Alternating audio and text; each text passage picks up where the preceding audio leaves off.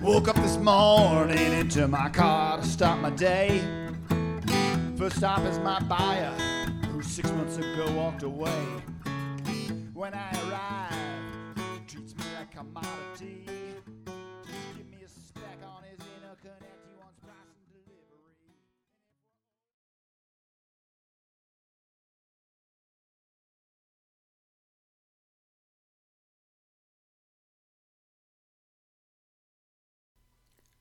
Hey, and welcome to the Value Clarity Podcast, where we talk about all things value, pricing, and sales. I'm Mark Boundy. I'm your host of the Value Clarity Podcast. And today I thought I'd talk a little bit about value propositions, value messaging, and value networks. Uh, two of those you've probably heard of, one of them you haven't. The two you've heard of, I'm not sure if we all know what they mean or if we all mean the same thing when we use the words value proposition and value messaging. So I thought I'd talk a little bit about that today, as well as uh, maybe get a little bit of rant off my, my um chest about those. And then we're going to introduce you to Value Networks, which is a tool that I use with my clients. So let's start with a quick review. Uh, something that was in the uh, podcast number one, which is only like two or three minutes long, was the introductory or teaser uh, podcast in in the Value Clarity podcast series. We said that value is something that only exists in the customer's mind. It's not in the seller's mind. It's not in the seller's words. It's not in anything in the space between the customer and the seller. It is something that only exists in the customer's mind. And unlike that, if the tree falls in the forest, is there any sound um, mystery that can never be solved? If you say something about value and no value formed in a customer's mind, there's no value. There's nothing a customer wants to pay for. So I went out on LinkedIn and, and asked my people in my network uh, to give me their definitions of value, value proposition, value messaging, and the results were actually very interesting. Um, I had one person who is uh, a major thought leader who didn't define value. He gave examples of value. Value occurs here. This is a kind of value, but he didn't talk about what value is. And we had uh, several folks actually define value very similarly to the way uh, I did, which and they used customer benefits. Uh, I use customer outcomes just to be really clear that it is something a customer experiences and how badly they desire their outcomes uh, that drives value, not um, anything that sounds like a salesman's feature speech. The term benefits is used correctly by many salespeople, uh, and that is customer outcomes. But some people don't use the word benefits. It's something between a feature and a customer outcome. So I don't personally like using the word benefits just because.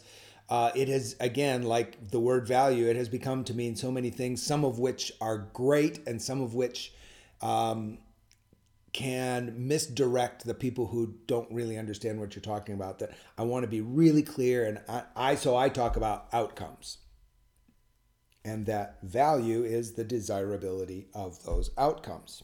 Um, people were talking about value minus the cost of acquisition or the risk, and value minus um, minus something, and that might be net value uh, or the value premium. And, and I'm okay with those definitions as well, as long as we understand that the, the basic gain to the customer is their outcomes, and value is about desirability of those outcomes. So, if that's value, what is a value proposition? And the word proposition is actually the perfect word. It is what value I propose a customer might have. And when I hear the term used, um, I often hear it used in a monolithic singular sense. Our value proposition is this message, and it, our value proposition is something we recite or we send out in virtually unaltered form to all of our prospective customers. So it's a monolithic single thing.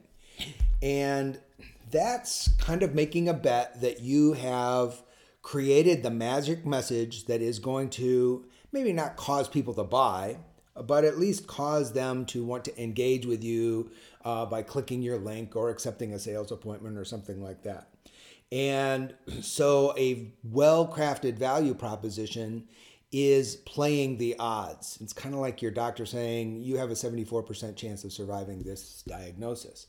Uh, the doctor knows nothing about you individually, your physiology, your overall health, uh, but he knows statistically that people with your diagnosis in this stage of progression survive 74% of the time. And so that's your odds.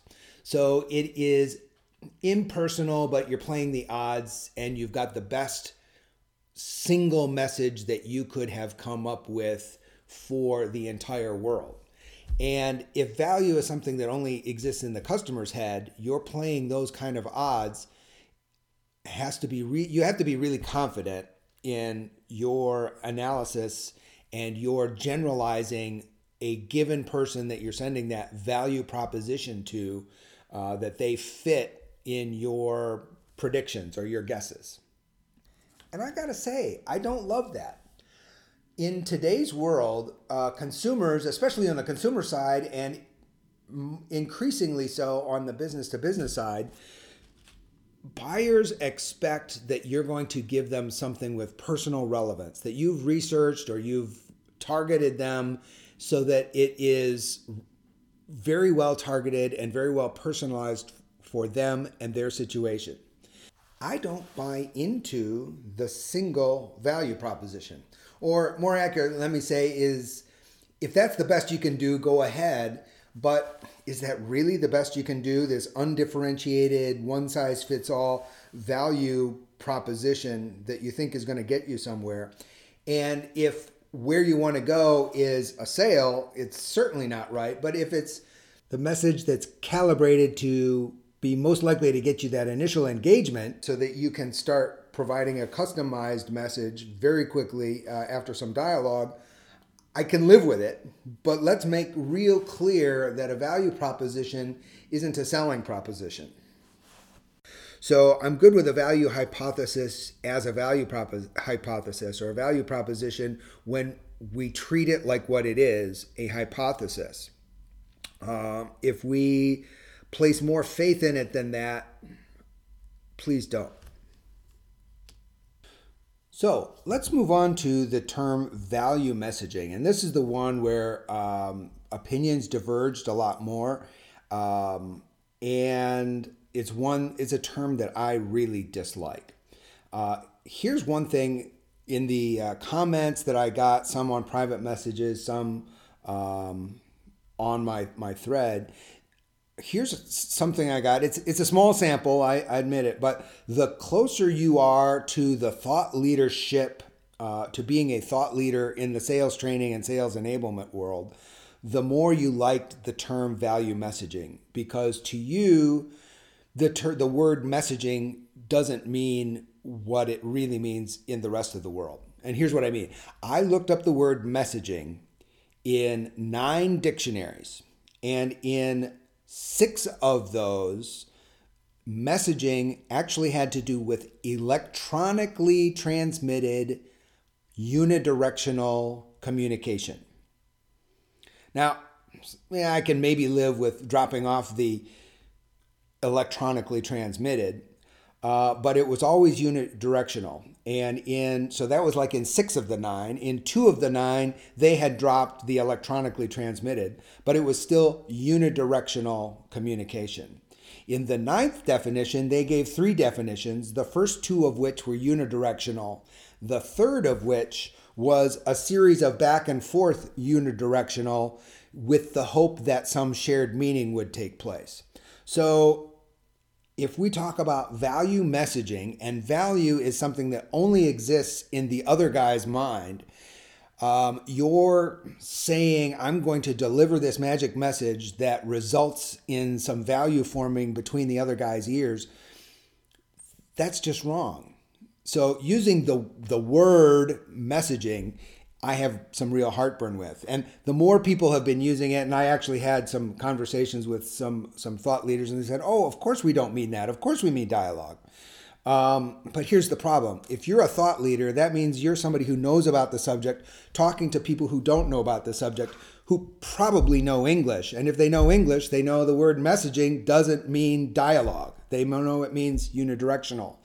And you are a really influential persons swimming around in this pond of sales enablement, sales performance, sales thought leadership there's another bunch of people swimming around in that pond who actually believe in what I believe is a myth, and that is the magic pitch. If I just say the right words the right way and the right rhythm, it's a magic pitch and it's going to result in a sale.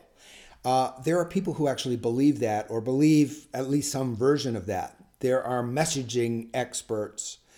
And I'm all for composing messages with the specific intent that they will have the highest likely impact. But there are people who take it even further to say, no, this is the magic message. You just say this and everything will be perfect.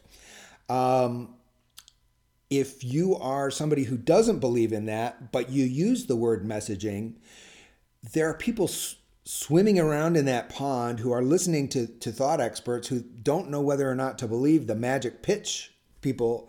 And if you start using the word messaging, using a word that means unidirectional communication, you are, even though you don't mean unidirectional, your recipients are hearing from other people and they're hearing from their English teacher that unidirectional is okay, that value can occur in somebody's mind with purely a unidirectional message.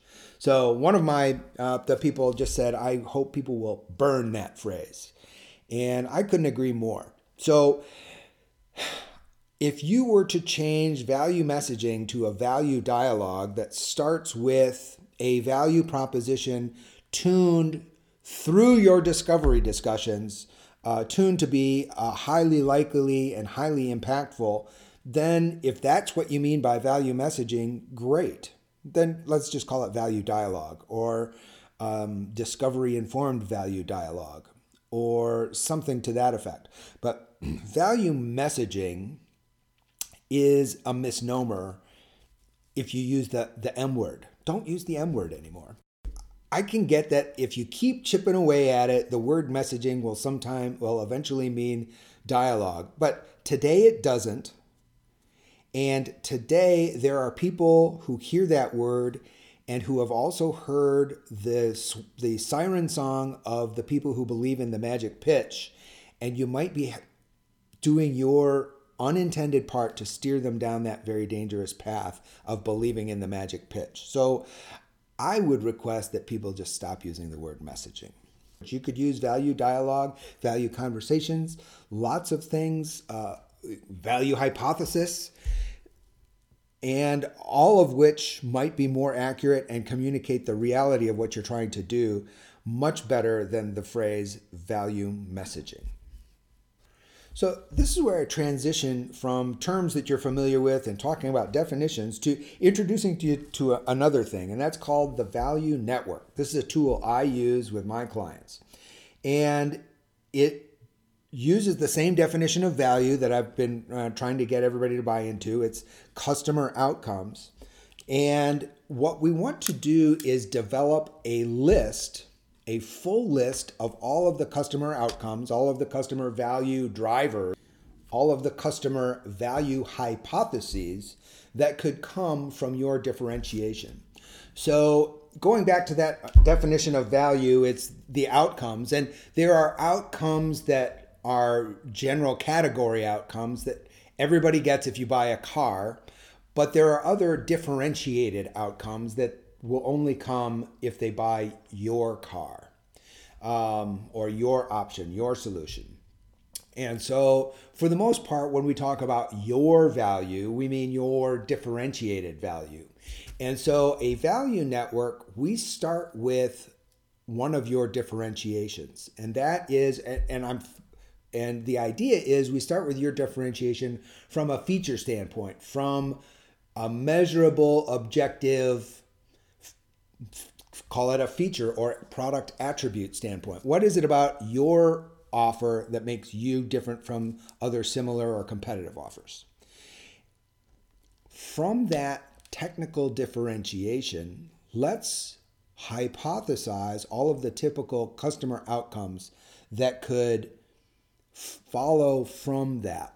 And so, an easy to value, or excuse me, an easy to understand value network, uh, I drew and I got permission to use this, uh, and it's in the commercial carpeting industry. And that's why it's easy because we've all walked on carpet and we've all walked on commercial carpet. We all get what that is. So, uh, this commercial carpet had a longer service life. It wears longer than a competitor. And let's just throw out a number, say it, it wears 20% longer. So if it wears 20% longer, you can price it at 19% higher.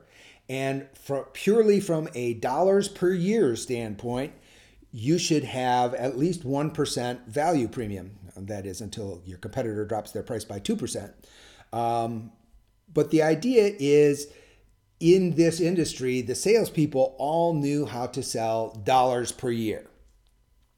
And so that is one value driver, but it was the value driver that their competitors knew how to sell against, um, even though they didn't have product parity. We just uh, make the dollars per year more favorable and we'll win the deal. But here's the other value drivers. When a commercial carpet wears longer, that means the business interruption from when you have to replace the carpet. Because when you replace a commercial carpet, you have to move all the desks, all the office furniture off of that carpet, peel up the carpet, scrape it down to the, the bare floor, reapply the new carpet with adhesive or whatever, replace all the furniture, and then hook all the computers and everything back up and listen to all the complaints for two weeks about how you broke my daughter's picture and how my computer isn't working anymore and where's my whatever that I brought from home, you lost something, you broke something. So all of that business interruption actually depending on the department that is sitting on top of that carp that carpet um, one business interruption cycle per seven years versus five years could actually have an economic value far in excess of the cost of the carpet itself. That is, the competitor would couldn't even overcome the cost of the business interruption if the competitor gave their carpet away for free. So let's add that to one of the things that in a value network let's write that down as a second bubble so we at the top of a piece of paper we have our carpet wears longer and i draw an arrow uh, causes or you know results in lower dollars per year is one bubble that comes off of the longer wear. And now we have fewer replacement cycles which then drives another outcome of lower business interruption. Uh, fewer business, fewer replacement cycles also means uh, lower, um, less frequent dumping of carpet in the you know commercial carpet in in a landfill. And if you've got a chief sustainability officer, they might care about that. Um, it might be that the carpet tends to look shabby towards the end of life and a longer wearing carpet it doesn't happen as fast and so there might be a customer and some imperceptible subliminal customer benefit to the fact that they aren't walking in your offices on shabby old looking carpet maybe the carpet uh, towards end of life needs to be cleaned more often. And maybe your janitorial, your environmental services care about that. So, all of these other benefits we're going to draw as little bubbles coming off of that longer wear life original feature. And every single one of these is a value hypothesis. And we can also identify who at the customer is likely to care about that. I mentioned that the the increased cleaning burden might be uh, of interest to the janitorial service. The increased business interruption will be uh, of interest to the manager of the department who's who's sitting on top of that carpet, as well as to the facilities people who are going to have to move in and out because they're going to maybe have to uh, employ some overtime um, at the wrong time, or they're the ones who are going to have to live with all the complaints about you lost my cat picture or whatever.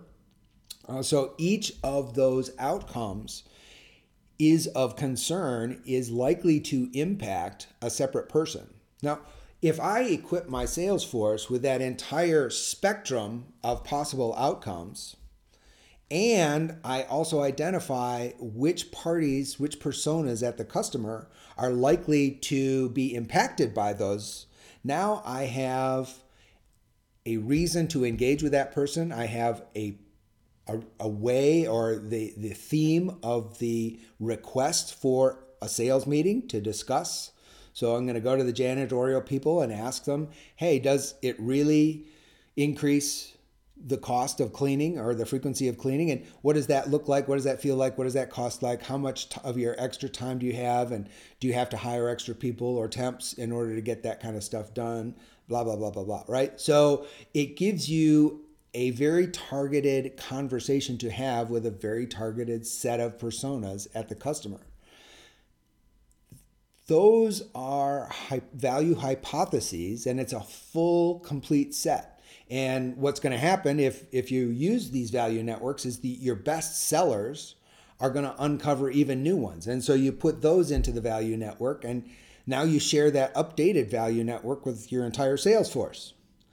And now your sales force you, has just been trained on the latest, greatest, best practice from the top seller in your team.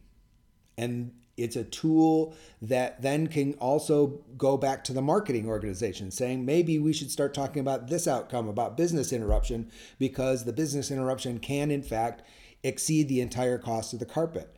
Maybe we should talk about that in our marketing.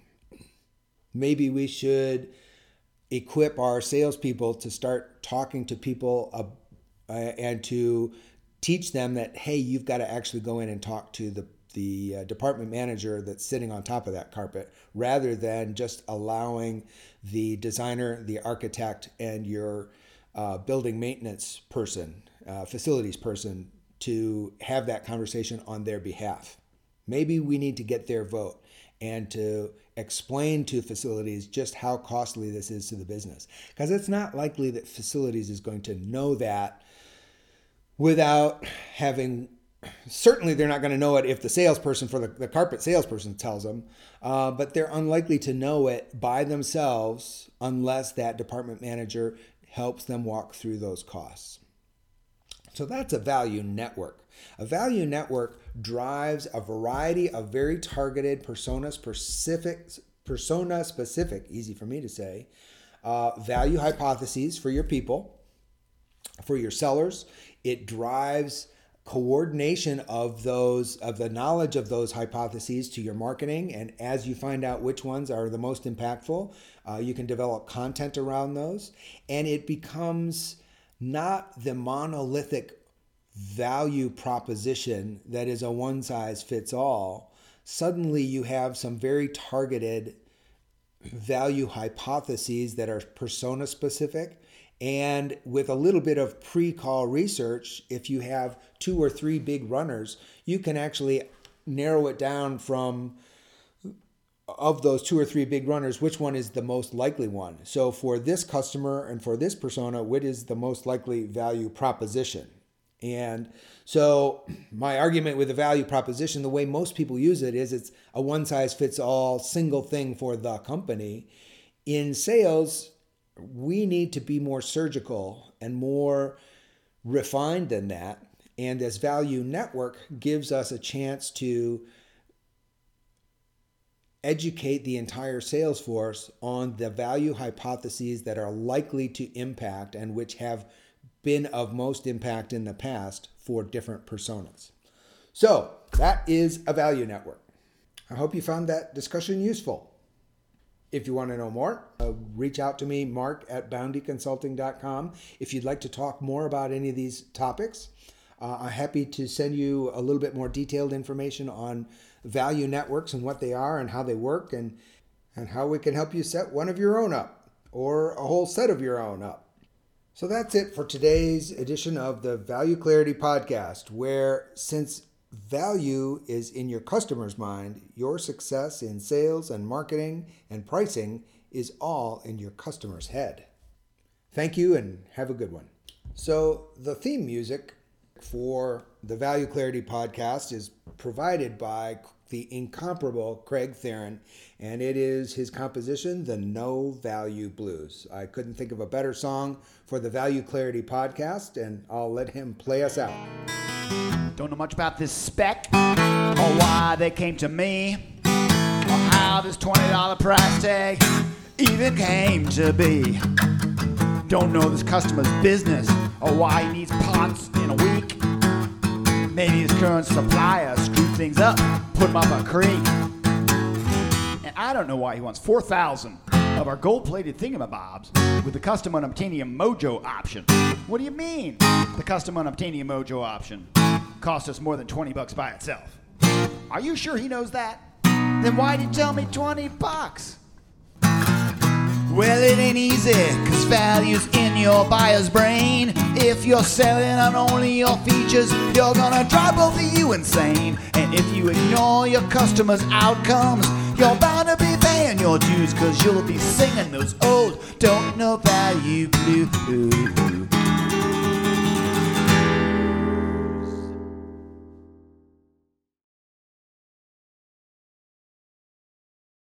This podcast is a part of the C Suite Radio Network. For more top business podcasts, visit c-suiteradio.com.